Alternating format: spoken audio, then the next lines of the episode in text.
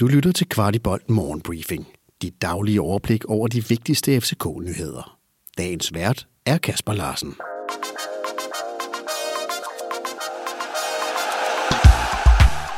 Fredag den 19. august.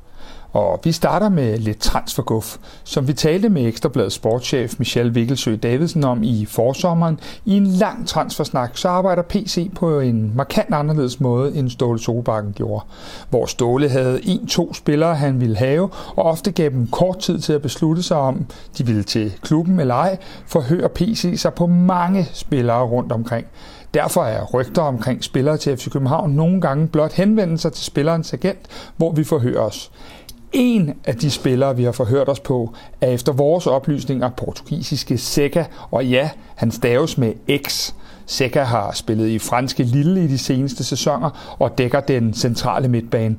Han har været uden klub for den 30. 6., men der har blandt andet været interesse fra Italien, ved vi. Og med tanke på, at Seca med sæt næppe kan spille alle kampe og har kontraktudløb næste sommer, kunne det være en del af FC Københavns overvejelser. Dette vil dog først være en spiller, der kunne blive realistisk sidst i vinduet, da vi næppe er på hans top 3 af muligheder. Vil du høre mere transfersnak, så kig forbi Old Irish den 31. i 8., hvor Jesper Christiansen, farsam fra BT, samt Niels Christian Holmstrøm kigger forbi. Jeg smider et link i shownoterne. Og til en lidt utraditionel nyhed på Twitter skriver en vanvittig spændende konto, der hedder UEFA-ranglister og koefficienter, lidt omkring FC Københavns returkamp i Tyrkiet. Når FC København skal forberede kampen i næste uge, så er der nogle vigtige fysiske aspekter, københavnerne skal tage med i deres betragtninger i forhold til vejret. En ting er de høje grader, en anden er den ekstreme luftfugtighed, øh, der venter – Forskning viser nemlig, at spillernes præstationsevne i forhold til f.eks. højintense løb påvirkes i en negativ retning af høj varme. Der skrives yderligere, at man kan sidestille det med Danmarks kvartfinale mod Tjekkiet i juli 2021 i Baku, der blev spillet under lignende forhold.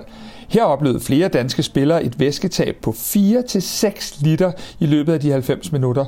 Ydermere skal vi huske, at vores kamp kan ende i forlænget spilletid. Det er derfor nærliggende at spekulere i, om FC København rejser tidligere sted, end de plejer. Jeg har været i kontakt med Jes Mortensen, der fortæller, at FC København rejser som vanligt dagen før kampen, altså på tirsdag. Undskyld, men vi kan simpelthen ikke lade være med at svælge lidt i kampen fra i onsdags, og heller ikke i vores nye keepers præstation. Jes Torp fortæller til Bold.dk, at hans beslutning om at lade Ryan spille udsprang i, at målmanden har taget alle med storm med sin personlighed og sin presence. Torp fortsætter, vi havde brug for, at der var en sammenhængskraft i det hold, vi sendte på banen, og jeg er hverken bange for at spille med de unge eller nye spillere, så egentlig var der aldrig tvivl fra min side. Kvartibolt har også mødt Matt Ryan, og det er i sandheden en stor personlighed, vi har fået inde på stregen. Samtidig flugter det meget godt med den analyse, der blev gjort efter Randerskampen, med hensyn til, at der var flere, der tog ansvar, når det brænder på, som blandt andet Rasmus Fald fortalte os i Mixzone. Til kampen mod Trapson havde vi også royalt selskab over på Nederse.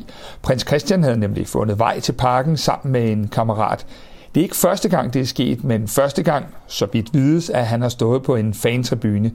BT's royale ekspert Jakob Jensen fortæller til avisen, at det er meget overraskende, at prins Christian er at finde på C-tribunen. Det siger noget om, at kongehuset er rykket endnu tættere på danskerne. Her på redaktionen synes vi, det er skønt, at prinsen fik en god oplevelse, og han så ovenikøbet har så god en smag i sit valg af klub, trækker bestemt ikke ned. Det tyrkiske medie Fanatik roser Jes Torup for at have valgt en god taktik mod Trabzonsborg.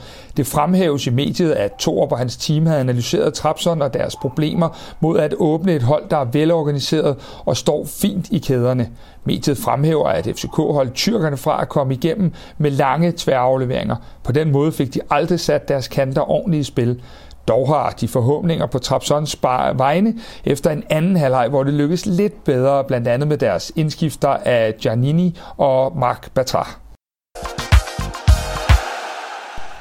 Vores tidligere forsvarsstyrmand Mathias Sanka er ifølge Tipsbladets oplysninger tæt på at forlænge sit ophold i Brentford. Den 32-årige Sanka var ellers meldt færdig i klubben, men har i en lang periode fået lov til at genoptræne efter sin skade. Og nu har han øjensynligt overbevist træner Thomas Frank om, at der stadig er en sæson tilbage i ham i Premier League. Sanka selv teasede der også lidt for det, da han på sin Twitter-profil skrev Checking back in onsdag aften. Flere havde luftet, om det kunne blive til endnu et ophold i København, men efter hvad kvart i bold erfarer, har der aldrig været planen, hverken fra Sankas eller FC Københavns side. Du har lyttet til kvart i bold morgenbriefing. Vi er tilbage tirsdag morgen med byens bedste overblik over FCK-nyheder. Vi er meget interesserede i at vide, hvad du synes om vores morgenbriefing, og hvad vi kan gøre for at gøre den endnu bedre. Brug et par minutter på at give os feedback. Der ligger et link i shownoterne til spørgeskema. Den her udsendelse kan kun blive til, fordi en del af vores lyttere støtter os med et lille måligt beløb. Vil du også støtte Kvartibold, så vi kan lave endnu mere kvalitetsindhold om FC København, så ligger der et link i shownoterne.